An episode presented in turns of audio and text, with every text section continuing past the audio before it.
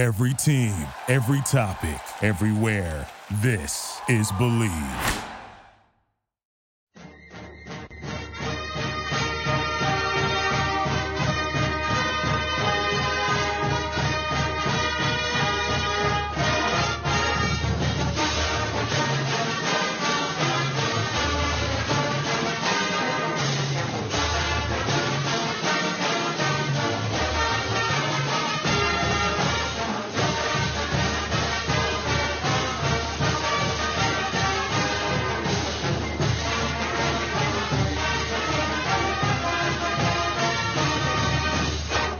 And welcome to the 160th edition of the Illegal Motion College Football Podcast. In Nashville, Tennessee, I'm the professor, Matt Perkins. And an out and up across the Harpeth River from me here in the Music City, it's our own offensive coordinator, the coach, Corey Burton. Well, I hope I don't drop it, but I do want to brag a little bit. Number one in the state of Tennessee in all passing yards is none other than my quarterback, Hale Page.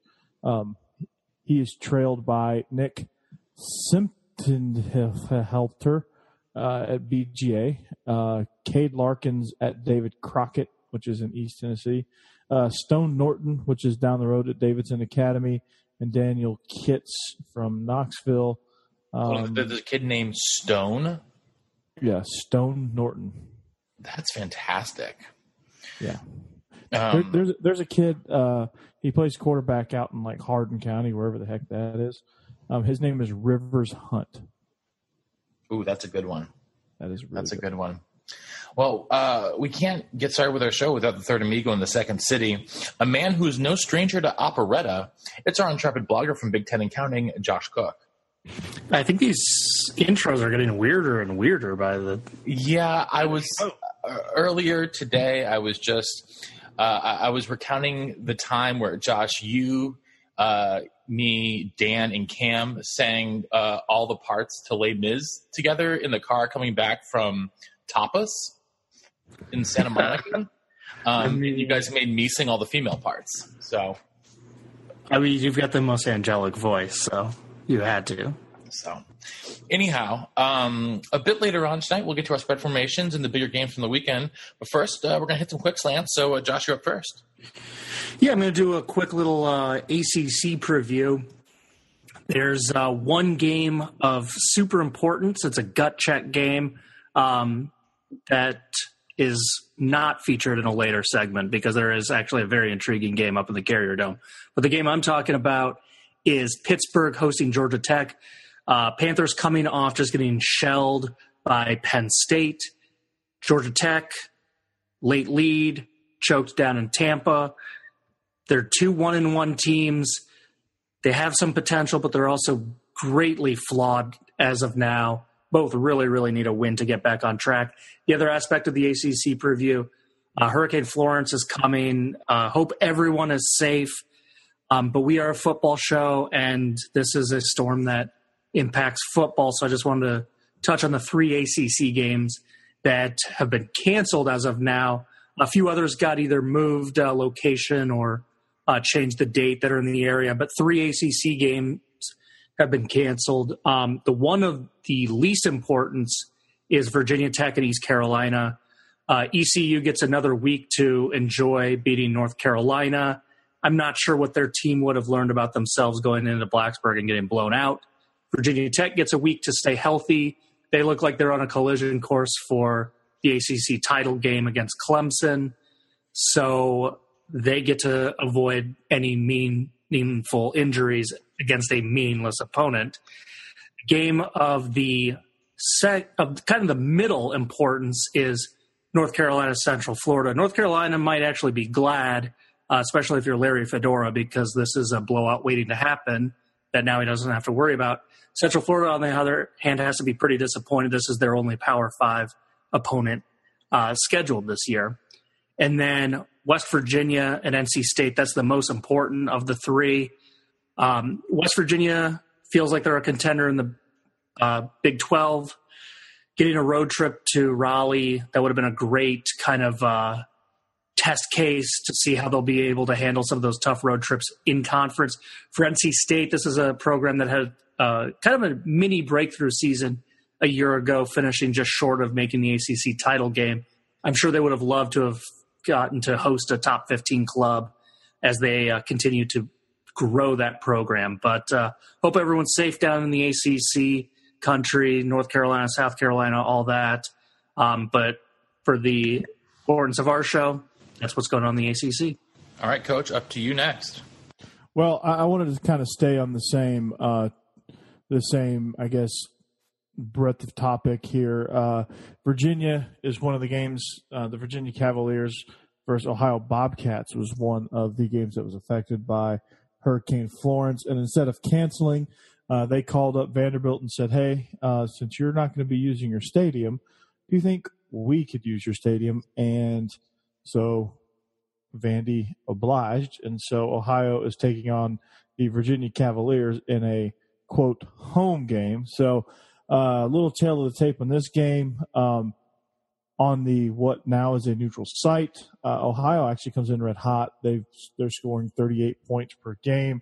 They're allowing 32 points per game. So, you know, defense needs to shore some things up for sure, because if you look up total yards let up, they're letting 645 total yards per game and only racking up 423. So, be interesting contest. Virginia's been, you know, they've been in a complete rebuild under Bronco Mendenhall. I almost had a brain fart there. So, but they've looked increasingly better each and every time they go out. They're scoring 29 points a game. Their defense is a lot more stout, giving up 16.5 points per game. They're giving up a decent amount of yards, 306, but I mean, that's pretty good when you consider where they've been and what they've been doing. So they lost a heartbreaker last week, so they're going to look to bounce back here, and I think they do. So it should be, if you're in the Nashville area and you want to go see some football, I want to say they're just going to open the gates and let whoever wants to come, but don't completely quote me on that, but I don't think it should be overly expensive if it costs anything at all. Coach, I would make the joke that this is going to be the best game in Vanderbilt Stadium all year, but based on the doors start, I won't make that joke. Yeah, I am. You know, we'll be talking a little bit about Vandy a little bit later once it comes time for some spread formations. But let's get into my first slant now, and it's that time of year again, guys. The Ivy League, the last of all of the FBS and FCS leagues to get play started, is starting this weekend. So, you know, I'm always interested in the Ivy, so I just wanted to give a really quick Ivy League season preview. Going from who I think will finish best to worst. We'll start with Yale. They opened the season as the reigning champs of the Ancient Eight, and they're the favorite going into the season. They've got both the best quarterback and running back in the league in Kurt Rawlings and Zane Dudek. After the Bulldogs, Princeton, Penn, Dartmouth, Harvard, and Columbia all have the potential to be the number 2 team in the league, or any of those 5 teams could finish under 500. Columbia and Dartmouth tied for second last year, but this year I'm actually going to give the nod to Princeton as the best bet to push Yale at the top of the league. They got one of the best wide receivers in all of FCS in Jesper Horsted. Last year, he led the Ivies in catches, yards, and touchdowns, and he returns as a preseason FCS All-American. Buddy Teevens is going to need to break in a new quarterback in Hanover after Jack Hennigan graduated. It's a 3-man race there to fill his shoes. My money is on Jared Garbino, who looks like Gronk out there. He is just an absolute mountain of a man. He was a Big Green Wildcat quarterback last season, and the team seemed to find a lot of success with him rumbling, bumbling, stumbling down the field. I think that he's going to get the first shot, but they got a couple other guys there as well, including Florida transfer Jake Allen. Harvard last year, they were had a terrible season for them, finishing below 500 for the first time since 2000. But they've got potentially the best NFL prospect in all the league and offensive lineman Larry Allen III. He is, if you remember Larry Allen, the great guard for the Cowboys in the 1990s, he's the son of that Larry Allen. So obviously he's got the bloodlines there. Cornell and Brown are miles and miles behind at the back of the pack and should be easy fodder for the rest of the league. So just quickly running best to worst, we've got Yale followed by Princeton, then Dartmouth, Columbia, Harvard, Penn, Cornell, and Brown at the bottom. But we'll see how that goes. So Josh, Brown at the bottom. So, Josh, off to you for your second slant. All right, well, I got two games that are really intriguing to me, and I was stunned when you sent the pre-show notes, Matt, that they didn't appear in Deep Roots or Spread Formation, so I'm kind of glad I get to just talk about them solo. The first one is Purdue, a very dismal 0-2 start. You talked about that on our last show, Matt. You predicted them to be second in the West. They host a undefeated 2-0 Missouri team, so Tigers with a nice hot start, but going on the road to a team desperate for a win. Sometimes that club backed in the corner is one of the more dangerous teams you face all year. So that'll be very, very exciting to see Purdue's defense, very, very young defense, try and go against that explosive Tiger offense. And then the other one, the boys from Ames, they host Oklahoma. And obviously this was a massive upset a season ago when down in Norman, Kyle Kemp came out of nowhere, his first career start, racked up 343 passing yards, 3 touchdowns. He's been listed as day-to-day. He practiced earlier today. It looks like he might be able to go, so that's a great sign for Iowa State that I know they looked really, really rusty a week ago, but they had their first game canceled. And even though their offense was putrid, I thought the Iowa State defense played pretty well, and they will need to. But I am curious for Kyler Murray. You know, he really hasn't faced that great of talent in terms of Florida Atlantic and UCLA defense yet. So he's putting up all those highlights.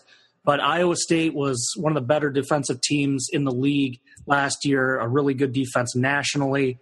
They really do a good job of disguising their looks. They discovered last year that they don't have enough depth to go 4 down linemen and then just roll that way. They decided, you know what, let's take a lineman out. Let's stand our 3 guys up, really disguise where we're coming from. I think that might be able to trip up Kyler Murray. And I know he's awesome this year, but when you look at his stats from a few years ago at Texas A&M, he was pretty erratic, a little bit interception prone. Maybe the Cyclones at home, their home opener, maybe they get magic twice. We'll see. All right. Coach, what's UGA got on tap this weekend? Well, real quickly, UGA's got the second game in their battle for state supremacy in not only Georgia but Tennessee. They take on my Blue Raiders. So 2 schools that I've received a piece of paper from telling me that I've satisfied requirements for a certain degree are playing against each other. So it'll be a good test for Brent Stockstill, but I mean, you know, honestly, just look forward to seeing what the defense can do to build, to further build themselves into what, quote, a more savage defense than they had last year. You know, you want to see the development of this Georgia offense. I look to see a lot of Justin Fields in this one to kind of get him some good solid work. You know, the backfield tandem of DeAndre Swift and Evander Holyfield is proving to be deadly, and also Brian Harion's getting involved as well. Mecole is turning into a superstar. I mean, there's just this Georgia team is loaded for bear, and they're just going to kind of showcase some things on Saturday, and that's kind of what this game is going to go to. But I just wanted to mention my dogs, because I have to keep my streak alive of mentioning Georgia in every single podcast that we do.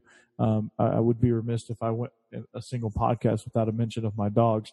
If you don't like it, I apologize. But you know, such is life. But you know, I wanted to kind of focus on Herm Edwards in my second slant. Because I think as much as we've banged on him, he's actually gotten off to an incredible start with the Sun Devils, and they have a tough contest coming in to San Diego to play the San Diego State Aztecs. The Sun Devils are actually ranked number 23 Arizona State Sun Devils waltz right on in. To take on the Aztecs. So this was originally billed as a quarterback battle between Manny Wilkins and San Diego State quarterback Christian Chapman. Chapman, who actually set a school record by winning his 24th victory as a starter for the Aztec. He's actually going to miss 3 to 6 weeks now with a sprain in his left MCL. So that's a huge blow for San Diego State. So in steps Ryan Agnew. So what makes this game interesting? Well, San Diego State, we know their tradition in running the football. Well, the Sun Devils are not only ranked for the first time since 2014, they're actually really good, really stingy against the run. So some of the stats that I want to take a look, they lead all of FBS by holding opponents to just 32.5 rushing yards per game and an average of 1.07 yards per attempt. And so they have lost yardage on sacks and they have 11 of those are included in the rushing totals as well. So just to kind of clear that up for some people that didn't know. So Arizona State has given up a total of 298.5 per game after allowing an average of 449.5 a year ago. So significant improvement on the defensive side of the ball, and the offense is coming around as well. So this looks to be a very stingy contest for the Aztecs, and Arizona State has done a lot of tremendous things on defense. And I think it just comes really down to just really doing all the fundamental things right. And that's kind of what they focused on all spring, all of training camp: tackling better, running to the ball better, playing better technique in the secondary, pass rush, all of that stuff are the fundamentals they really just needed to refocus on. Not that they never worked on fundamentals before, but it's just something that, maybe a different way of doing it, doing the same thing is a good thing. So this will be an interesting contest to keep an eye on. It is a 9:30 Central Time kick, so it is Pac-12 After Dark. Oh, yeah. We'll get into a little more Pac-12 After Dark later. First, though, let me quickly run through two games in the MAC. We'll start in DeKalb, Illinois, where Central Michigan is taking on Northern Illinois. Both these teams off to 0-2 starts, but have only played power conference opponents so far. Northern is definitely the favorite here, but it should be a pretty sloppy game, in fact. The Chips have already coughed up the ball 6 times this season, and the Huskies have scored a grand total of 13 points.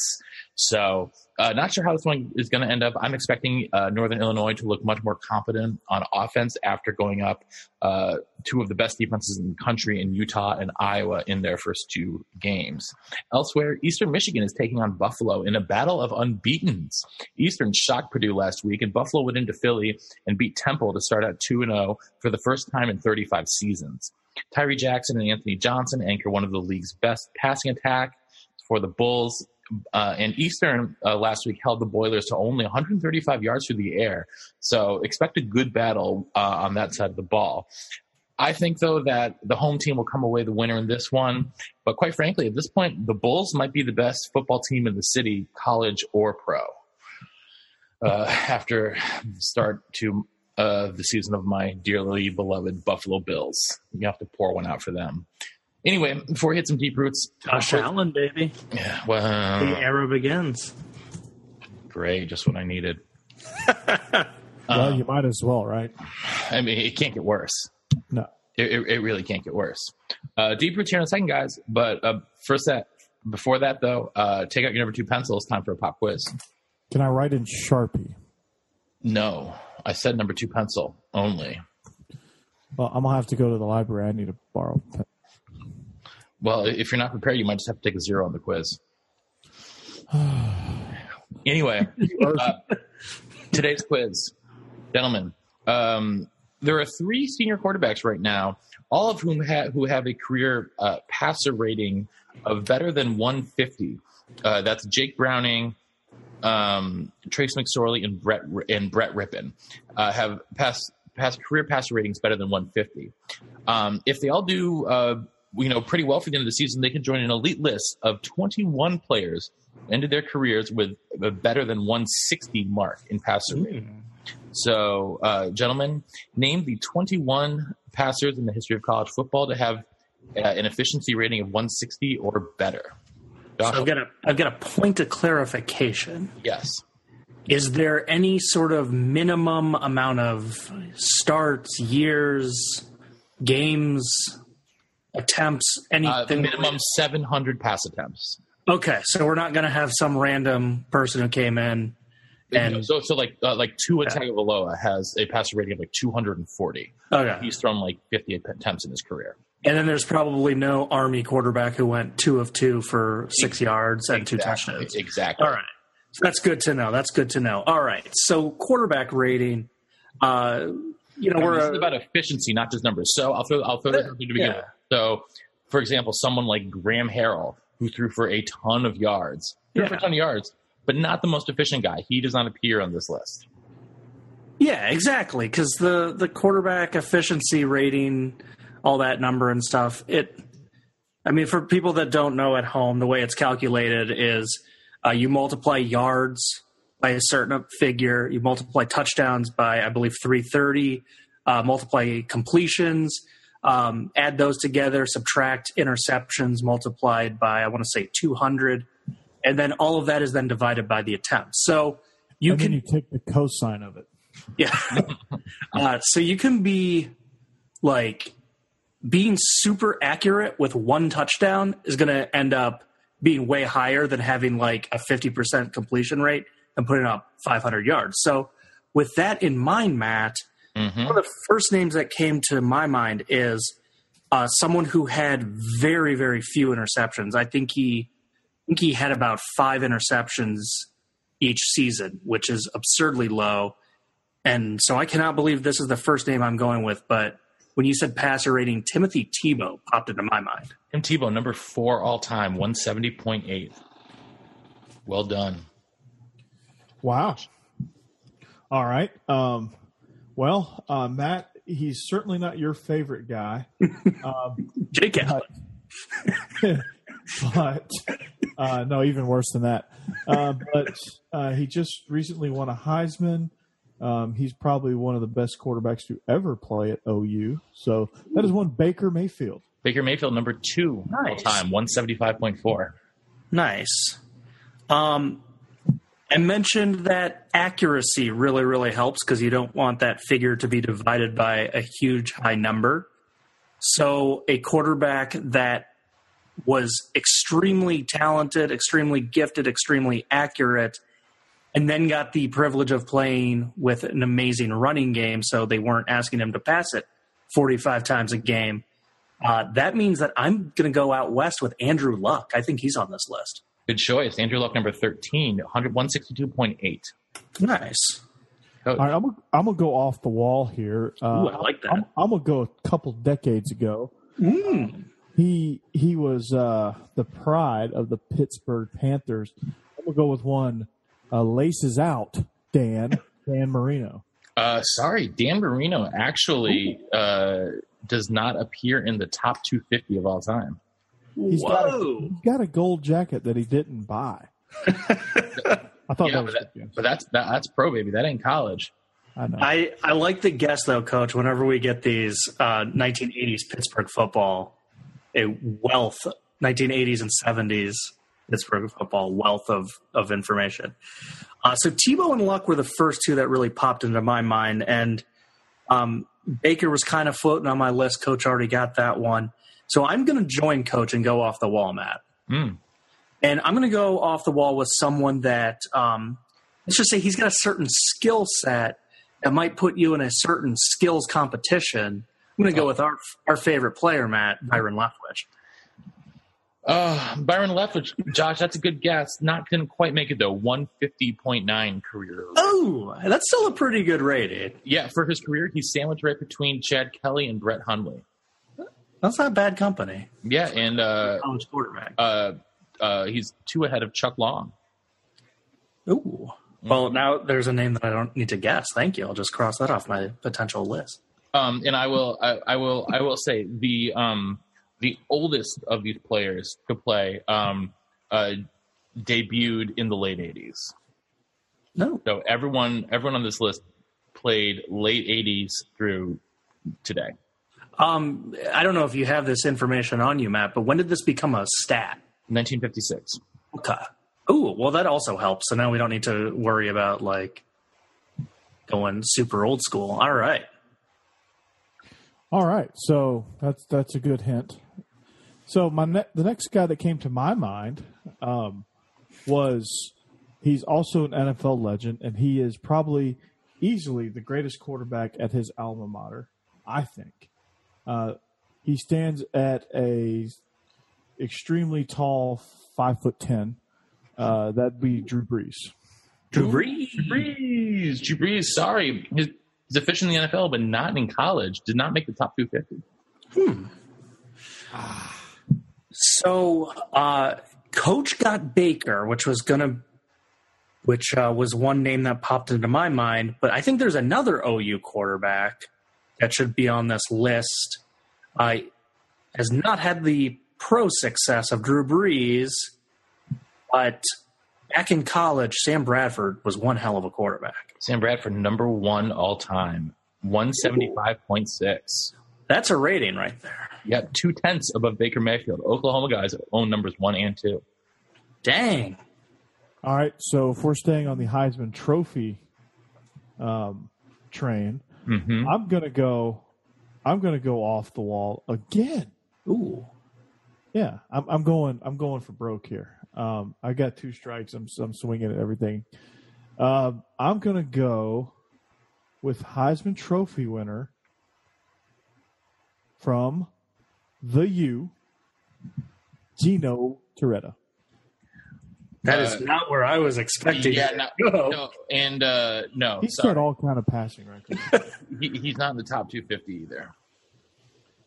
Sorry, ooh. Coach, you struck out. My guess, Coach, Josh, you've won this round, so do you want to any more do you have off the top of your head? Well, I was just going to say I think Coach's guesses were great. My sneaking suspicion is back in the 80s, it seemed like 50 to 55% was considered a really good percentage. Yeah. And nowadays, 65 is like what you kind of expect your quarterback mm-hmm. to be at. So I'm thinking those guys were just hurt maybe a little bit from their era. Yeah. I had a couple other names that popped into my head. Hit it. I'll just do this rapid fire. One was Brad Banks. He was phenomenal for one season at Iowa. I thought maybe that would help him out. A guy that got to play with a great rushing attack down at Alabama, A.J. McCarron. A.J. McCarron's on the list. My head. What about Kellen Moore? Oh, I love that one. Kellen Moore, number 5 all time, 169. Nice. Ooh, nice. And, Coach, when you were starting to say Heisman, I thought you were going to go out west to Marcus Mariota. That's where I thought he was going to go, too. He's number 3 all time, 171.8. Oh, nice. He was on my list. All right. Where was Brad Banks, just out of curiosity? Brad Banks not in the top 250. I don't know if he had 700 career passing attempts. What about the pair of Seminole Heisman winners, Charlie Ward and Chris Winkie? No, neither of those guys are, but James Winston is. I stayed away from because I thought they might have had too many passing attempts. Did any of old Steve Spurrier's Fun and Gun guys make the list? Danny Werfel. Yep. Danny Werfel is the only of the old Fun and Gun guys. All right, here are the guys you missed. You mean Jesse Palmer didn't make it? No. You hit on one of the on one good Boise State quarterback in Kellen Moore. You guys missed on Ryan Dinwiddie from the early 2000s. He's number 6 all time, followed by Colt Brennan. Oh, Bryce Petty, Johnny Football. Then a couple of these guys missed: Logan Woodside, Ty Detmer. Coach, we forgot 1980s BYU also put up insane numbers. Yeah. 70s Pitt and 80s BYU. Mm-hmm. Always remember that for the trivia. Dan Marino and Drew Brees, I felt like those were good guesses. They were great guesses. Omar Jacobs, I don't remember him, mid-2000s from Bowling Green. Did Wisconsin play? Yes, we did. It was back in they played it in neutral site in Columbus or Cleveland, right? No, they played them at home, I thought. Oh, but it was Omar Jacobs' senior year. I do remember that. David Fales from San Jose State. Nice. Brandon Doty from Western Kentucky. He always comes up in these passing lists. Case Keenum. Ooh, Matt nice. Johnson from Bowling Green. I don't know if you remember him, 2012. Oh, those Dino Babert teams. Right? And the most shocking name on this list, Steve Sarkisian. Josh, do you know where Sark played? Trying to think of the campus with the most alcohol right now. So you would want to go to the exact opposite end of that spectrum. He played at BYU. That's amazing. That is amazing. Yeah. So, all right, let's hit some deep roots. Let's do it. That was a great trivia question, Matt. All right. Glad you guys liked that one. All right. So we will start down in the state of Alabama. LSU and Auburn will duke it out in Jordan-Hare on Saturday afternoon. Both these teams had impressive victories over top 10 opponents in week one. But this is going to be a big one in terms of SEC West standings. Coach, both of these teams have excellent defenses. So my question to you is, which of these two offenses is more likely to have sustained success? I mean, honestly, I think Auburn is in a better place offensively right now than LSU, even though I really love Nick Brissett for LSU. I just think Auburn is just more explosive with Jared Stidham and Ryan Davis, and you know the list of no-name backs that seem to always produce for them. I just think Malzahn is a better offensive mind at this stage in the game, and I think offensive coaching and game plan and Jared Stidham is going to be the difference in this game offensively. All right, Josh, what are you going to be looking out for in this one? Well, I mean, they're both 2-0, but it's not quite the equal 2-0 because Miami, we really don't know how they're going to shape out to be. But Washington, we're pretty confident, is going to be rolling by the end of the year. So then I noticed something from their Week 2 games. They both beat up on some FCS teams, but LSU, they did not really impress me that much. I was looking at some of their numbers, just 10 to 20 passing. They actually gave up a few passing yards, 189. To Southeast Louisiana. I'm with Coach. I think Auburn's the better offensive team, and they're the home team. It would not surprise me that much to see this one get away from the Tigers a little bit like that Mississippi State game did a year ago. I think Auburn's going to roll. But don't forget, Auburn lost to LSU last year down in Baton Rouge. Yeah, but that's in Baton Rouge. That's in Death Valley. That's goes under there. If this were a neutral site or in Baton Rouge, I would be more inclined to take LSU, but I think that Auburn at home with the better quarterback and the better offense has got to be the favorite in this one. Moving on, big game in Stillwater this weekend. The Pokes host Brett Rypien and Boise State. Coach, what does the mullet need to do in order to slow down the Broncos, who put up 118 points in two games? I don't know. Just outscore them, hold the ball longer. I think this is going to be like a 6-hour game, just because they're going to set all kind of scoring records here. I think it's going to be the first one to 64 is going to win this game. To be honest with you, just don't get hurt. I guess don't turn the ball over. I don't know. I mean, defenses are optional with these two teams because both teams like to score, and I'm not sure that either team likes to stop one another. So if you like offensive football, tune into this game for sure. Yeah, Josh, this is definitely going to be a lot of points here this weekend. So do you think that, I mean, at least on the surface, it seems to me that Boise State at least has the better defense on paper going in. Yeah, and I mean, Oklahoma State's their defensive numbers right now, you can kind of throw out the window. They've played Missouri State and South Alabama. So this is a team that we just really don't know what they'll be like defensively. But I think the difference maker really, and this is going to be me stealing the line from Coach, is just it's Boise doing what they've been doing. Brett Rypien has been tearing it up, 13th in the country right now in passing. They're averaging 59 points, but what's so impressive about this Boise team is the balance. They're averaging 255 rushing yards per game. That's also top 30 in the country. So if Boise can be that balanced, we previewed Oklahoma State pretty well. They lost so much on both sides of the ball. It's going to be tougher, a little bit of a new look defense to handle a team with this diverse of an attack. Yeah, I think that balance is really key because of that balance, I imagine that Boise State will end up holding the ball longer and that young Oklahoma State defense will have to be out on the field more and more. And I think that's going to be the big key in the game. And obviously turnovers will be huge here as well. Brett Rypien, very efficient, doesn't really turn the ball over very much. And Oklahoma State can get a little turnover happy at times. Another kind of deceptive thing, and maybe Coach can also speak to this, but I kind of like when teams have already had a road trip, even if it's an easy opponent, to just have a road trip, be used to a long flight, hotel, a little bit different routine. Well, Boise was on the road last week at Troy, so having another long trip down to Oklahoma, I don't think is going to phase them. I think they'll be locked in business as usual. I mean, I think Boise is one of those type of programs. They're not too phased with being on the road. I mean, yeah, it's not really easy to get anywhere from Boise. No. So they're used to it regardless. And a lot of these upperclassmen are used to it, no doubt. But, I mean, you know, the thing about Oklahoma State Stadium, Boone Pickens Stadium, is that the fans are right there on top of you.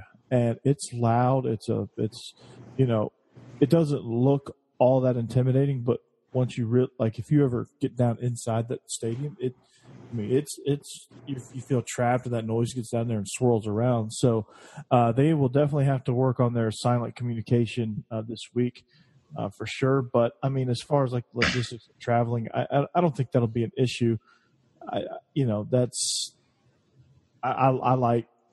actually like Boise State in this game. I mean, they are rolling and they are on fire, and you know, once they get on fire, you know, it's hard to slow them down. Yeah. Well, let's just take a short drive down Interstate 35 to Jerry World, which is home to a big non-conference matchup between the Ohio State University and TCU on Saturday night in primetime.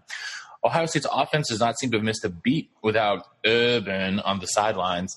Josh, any chance that, what's the chance that Gary Patterson and the Horned Frogs can slow down Dwayne Haskins and company?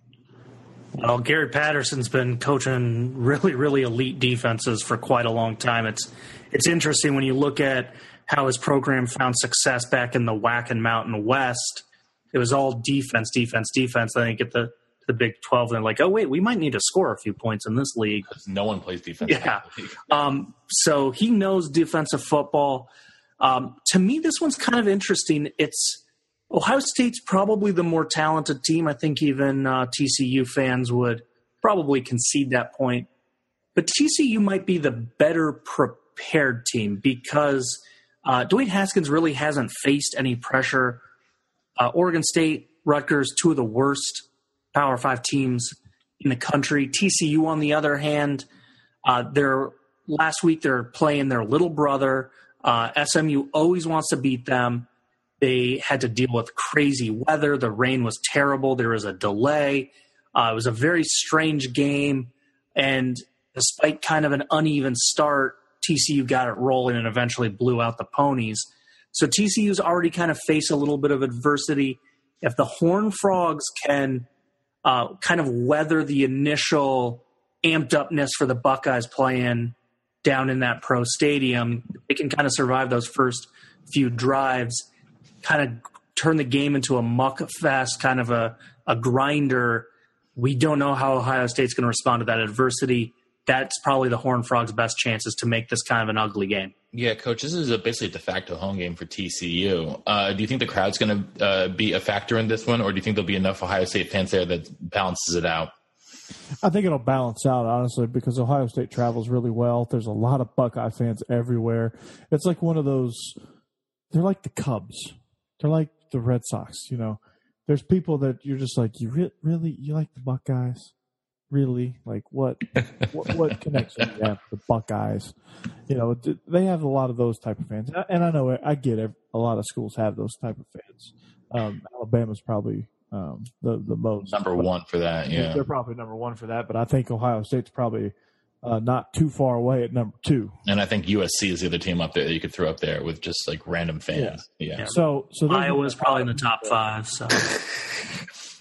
Well, Georgia Southern is a quick number six. But I was going to say MTSU is up there too. Oh yeah, totally. There's a ton of sidewalk MTSU fans. They're all over the place. I can't handle it. But no, the crowd's not going to play a factor. It's going to be a true neutral site crowd. There's Ohio State travels well, but yeah, I mean, for TCU, they just got to turn it into an ugly game. They've got to turn it into a slugfest, and they've really just got to come and punch Ohio State in the mouth, because I don't know that they, Ohio State's played really well, but I wouldn't say they were overly challenged. I wouldn't say Oregon State was much of a test. This will be by far the best and most physical team they've played up until now, and so we'll see just what Ohio State is actually made of and what they can do without Urban Meyer standing there. All right. I just mentioned sidewalk fans for USC. They have to head to Austin this weekend to take on a Longhorn squad that has looked anything but impressive so far this season. Coach, do you expect JT Daniels to look better this week after a pretty bad showing in his first road game at Stanford last weekend? Yeah, I think he's got a lot of the road nerves out of his system. He's going against, I think Stanford's probably one of the best defenses he'll face all year. Probably pretty easily, I could say that might be the best defense he faces all year. I certainly don't believe that Texas will give him any sort of problems. I think he'll kind of get back in his groove, and he might even show out a little bit in this game. I'm not bought into what Texas is doing overall, but I think JT Brown is going to show the nation just that fact.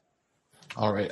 Josh, I know you have been very underwhelmed by Tom Herman's time as a head coach, both less so at Houston, but definitely at Texas. Yeah. Would this be a marquee win for them, or is this USC team still not like a true like real top school to hang their hat on? Other than being ranked, I'm not sure you could call it a marquee win if Texas were to pull it out. But I want to turn around and pose a question to you guys. If you were to have the ball for 9 more minutes, win the turnover margin, have 125 more yards of offense, hold your opponent to 3 of 14 on third down, and have 7 more first downs than the team, by how much do you think you'd win that game? 3 scores at least. Yeah, Coach? I agree with Matt. I would expect to be worst-case scenario 3 scores. Yeah, well, that's what Texas did to Tulsa a week ago, and they found a way to win that game 28-21. Yeah, that's concerning. So I'm not sure what Texas does well at this point, to be quite honest with you. USC, they just need to find a way to run the ball better. I think that was part of the problem up in the farm is their talented running back duo of Ware and Carr. They got the touches. They got 28 touches between the two of them. They just didn't produce a whole lot of yards. I think if those running lanes can open up a little bit better, which should happen against a Texas team that I don't think is going to be as strong defensively through the midpoint of that D-line, or the defensive 7. I think USC will be a little bit more balanced. To answer the question you posed to the coach, Matt, I think JT Daniels plays better. I think just this whole offensive system looks better against a team like Texas. Like I said, I'm struggling to find what the Longhorns do well. USC, I know, has the talent. They just kind of got to put it together. Yeah, absolutely. Well, we're going to stick in the Pac-12. Finally, this one's a little Pac-12 after dark. It's the marquee matchup in the Pac-12 this weekend. It's a good one. Number 10, Washington, heads down to Rice-Eccles Stadium for what is surely going to be a slugfest between two of the best defenses in the conference. I think one of you guys just said Stanford's the best defense in the conference. I personally think that both Washington and Utah can give them a run for their money on defense. But, Josh, What does Utah need to do in order to pull off the upset at home? Well, they got to do a couple things. The first is they got to find some more points. They only had 17 when they traveled here to DeKalb. They won that game 17-6. I know Northern is going to be a force in the MAC.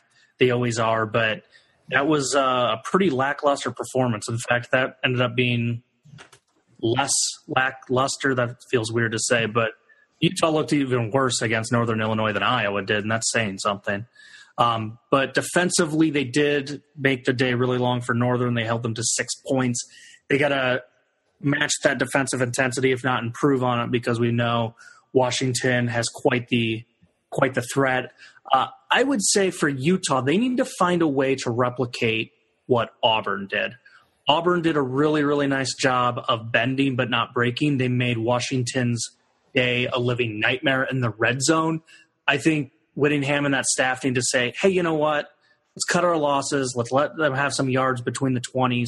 But let's buckle down, use the small field to our advantage, maybe force some turnovers. We saw Browning fumble the ball in the red zone against Auburn. I think that's Utah's best chance is to capitalize on what Auburn did down inside the 20. Coach? Yeah, I mean, I agree wholeheartedly with Josh. I think it's, you know, for Utah, they've got to find more points. I mean, as simple as that. They've just got to get in a rhythm. They've got to just do what they do and play well on special teams and contain Myles Gaskin and Jake Browning. I think Myles Gaskin is easily the top running back in – I don't know.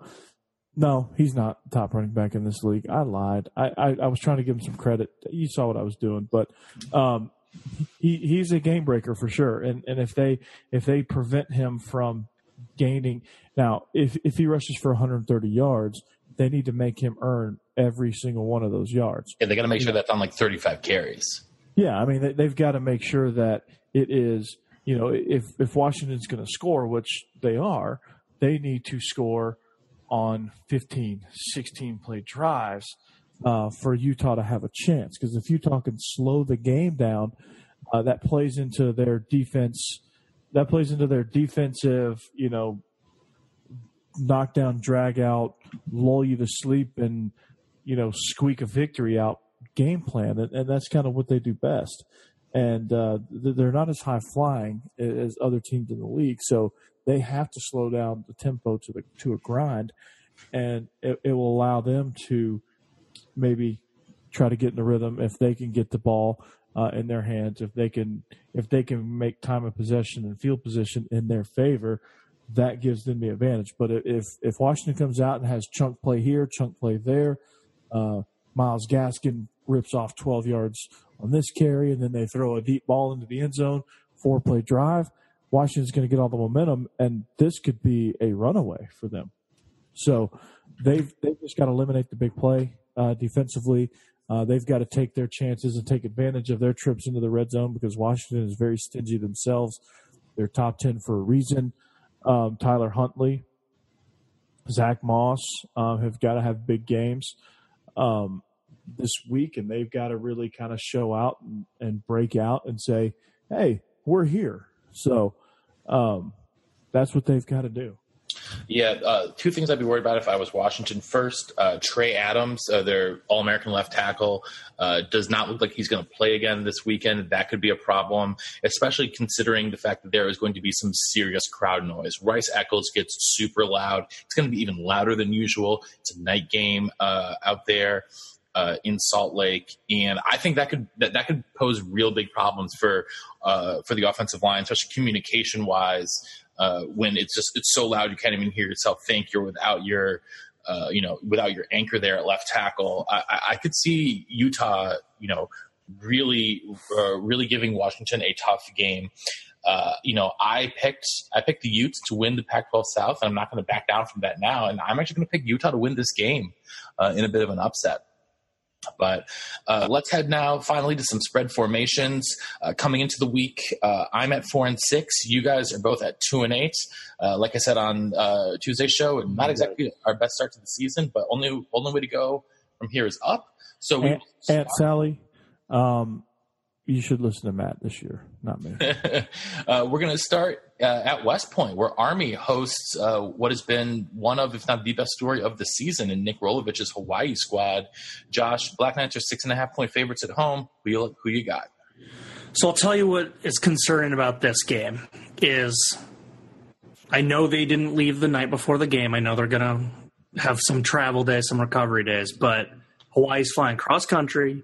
And then it's an 11 o'clock Central Time, so that's the noon start time out in West Point. So there might be some sleepy Rainbow Warriors. It's a 6-hour time difference. So their body clocks, it'll be 6 a.m. for them when they get that noon local time. So that is of high concern. But they played at Massachusetts a year ago.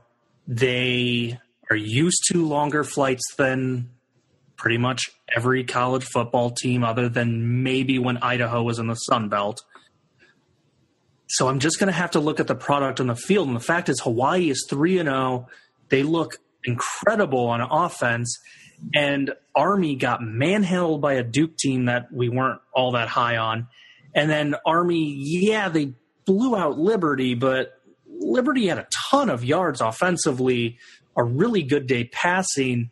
They just kept coughing the ball up. They had 2 fumbles and 3 giveaways. Overall, Army was clean in that stat sheet. If Hawaii controls the ball and puts up the offense that Liberty showed you can against Army. All right, Coach. Josh likes the Rainbows. Who have you got here? Well, I'm going to go back to a game we just previewed, Washington at Utah.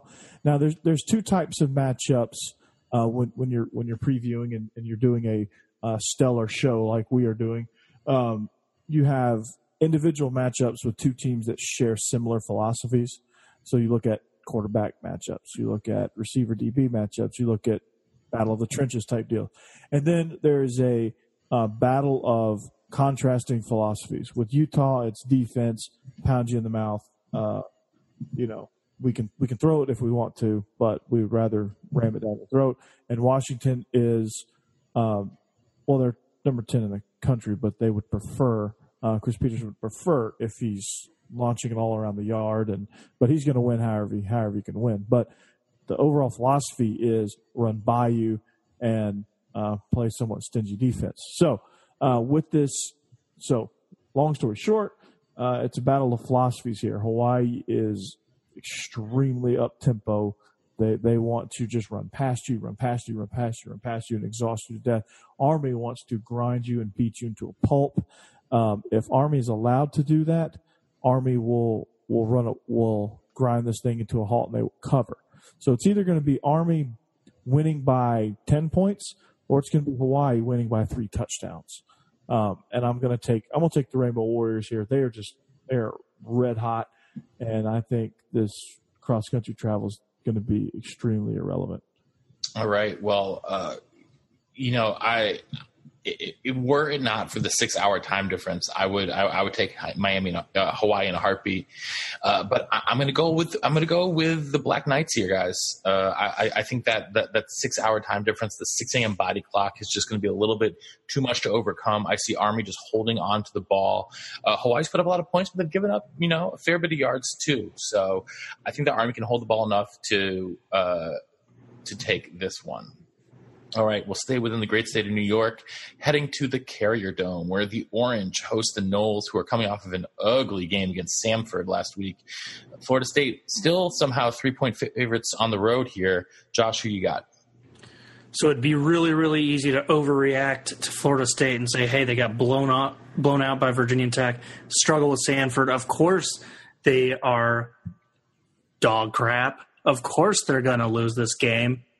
And there's something that supports this argument, and that is last year's result. Syracuse almost beat them in Tallahassee a year ago. They lost 27-24. Eric Dungey went off. He had a great day passing, over 100 rushing yards. So not only is Florida State trending bad, but Syracuse almost knocked them off a year ago.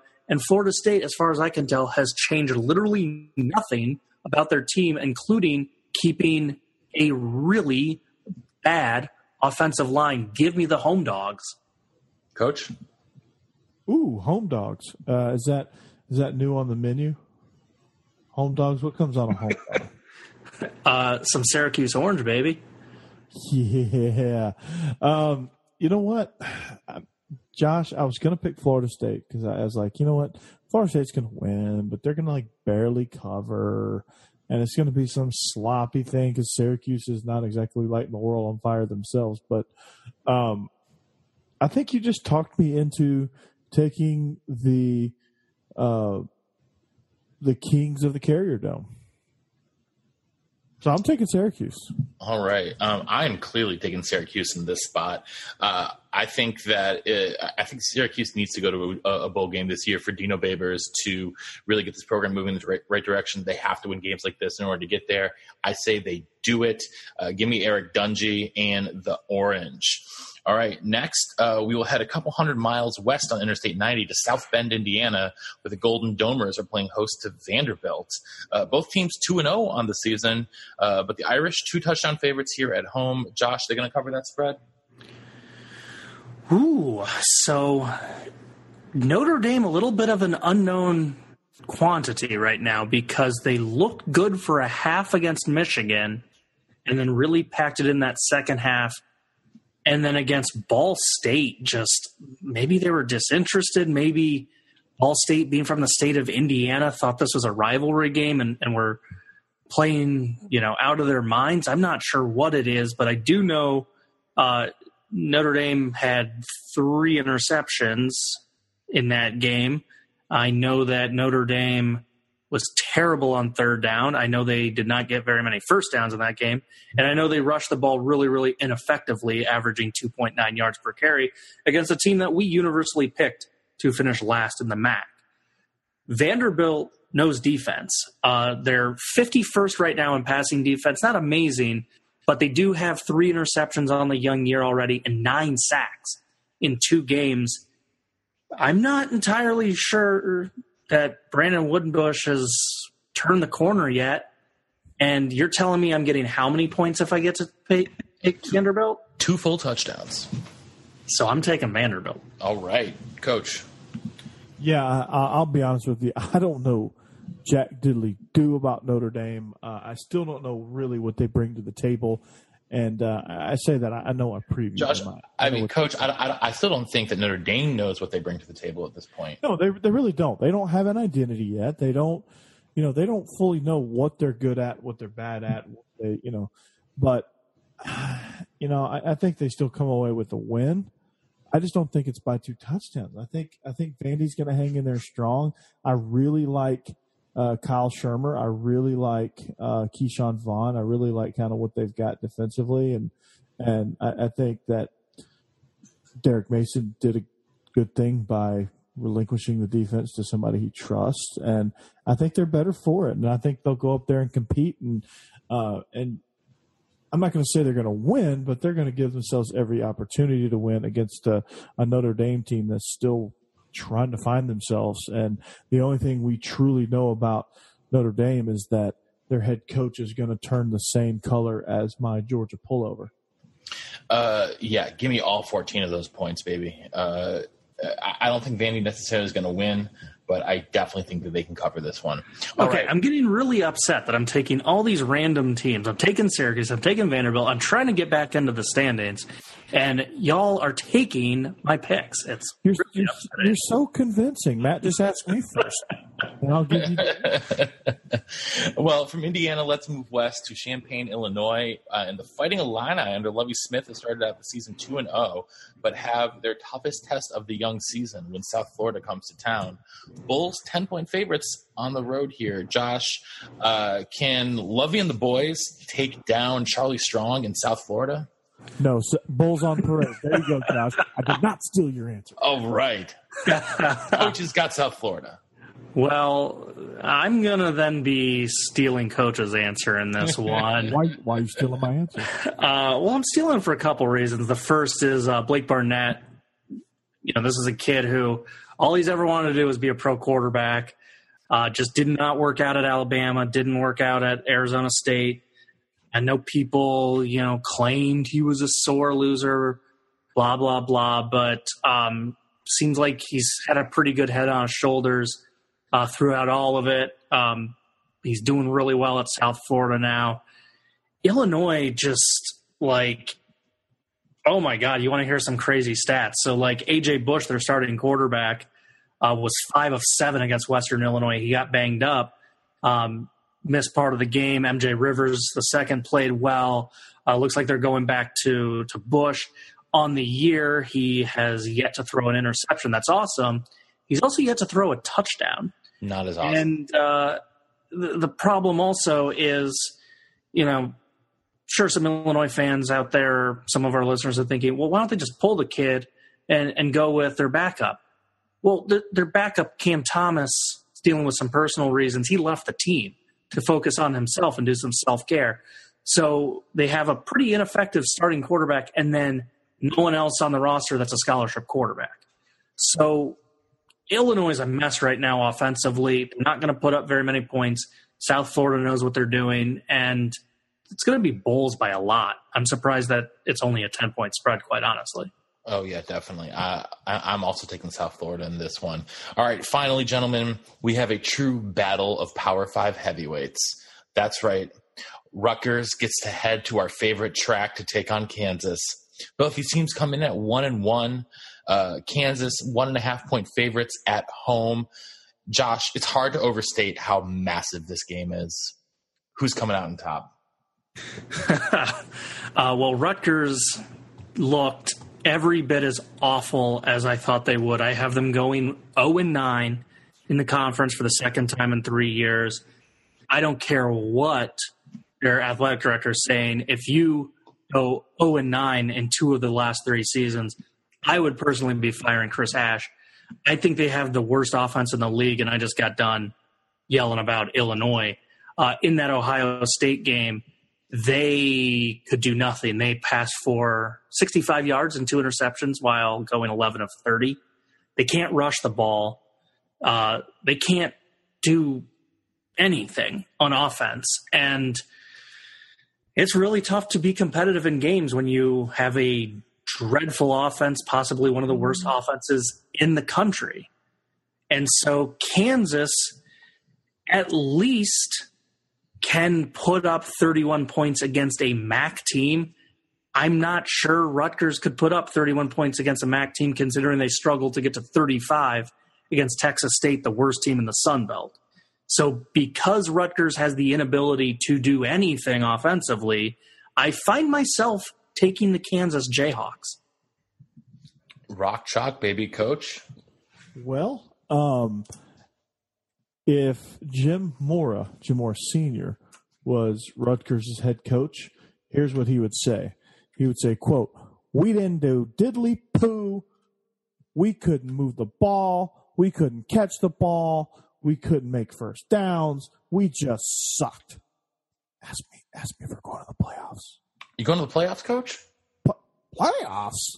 You kidding me? Playoffs? You can't. We can't even win a game. I mean, come on, playoffs? I'm taking the Jayhawks here. They're red hot after their big win over Central Michigan after we doubted them. David Bailey. Wait, hold on. You guys doubted them. I picked them last week. Okay, yeah. You're right. I doubted them. We deserve that. Yeah. Touche. Point taken. But here's an interesting stat. David Beatty has more wins than Urban Meyer at this point. Let that soak in. Wow, I think that is a great place to end that segment. Any final words on the night, Josh? Well, unfortunately, we just ran out of time to talk about a certain team that has a pig mascot. We buried the lead. Look, Arkansas is. We suck. Arkansas is. They're figuring out a few things defensively. Their pass defense right now, they're hanging tough. They're only giving up 309 yards per game. They're right there in the thick of things at 114th in the country in passing defense, but they get the perfect opponent this week to turn things around on that side of the ball, you guys. They are only taking on North Texas, the number 1 passing team in the country, averaging 457 yards per game as Mason Fine basically slices and dices every team he's faced. This could not be more of a favorable matchup for those lovable losers from Fayetteville. Coach, any final words from you? Well, I'd be remiss if I didn't mention a former colleague of mine and a friend was actually inducted into the Georgia Southern Athletics Hall of Fame. Mark Williams, he was a three-time All-American guard for Paul Johnson in the late 90s, won a national championship. He blocked for some guy named Adrian Peterson, the other Adrian Peterson, not that one, but the other one that went to Georgia Southern and that led Division I AA at the time.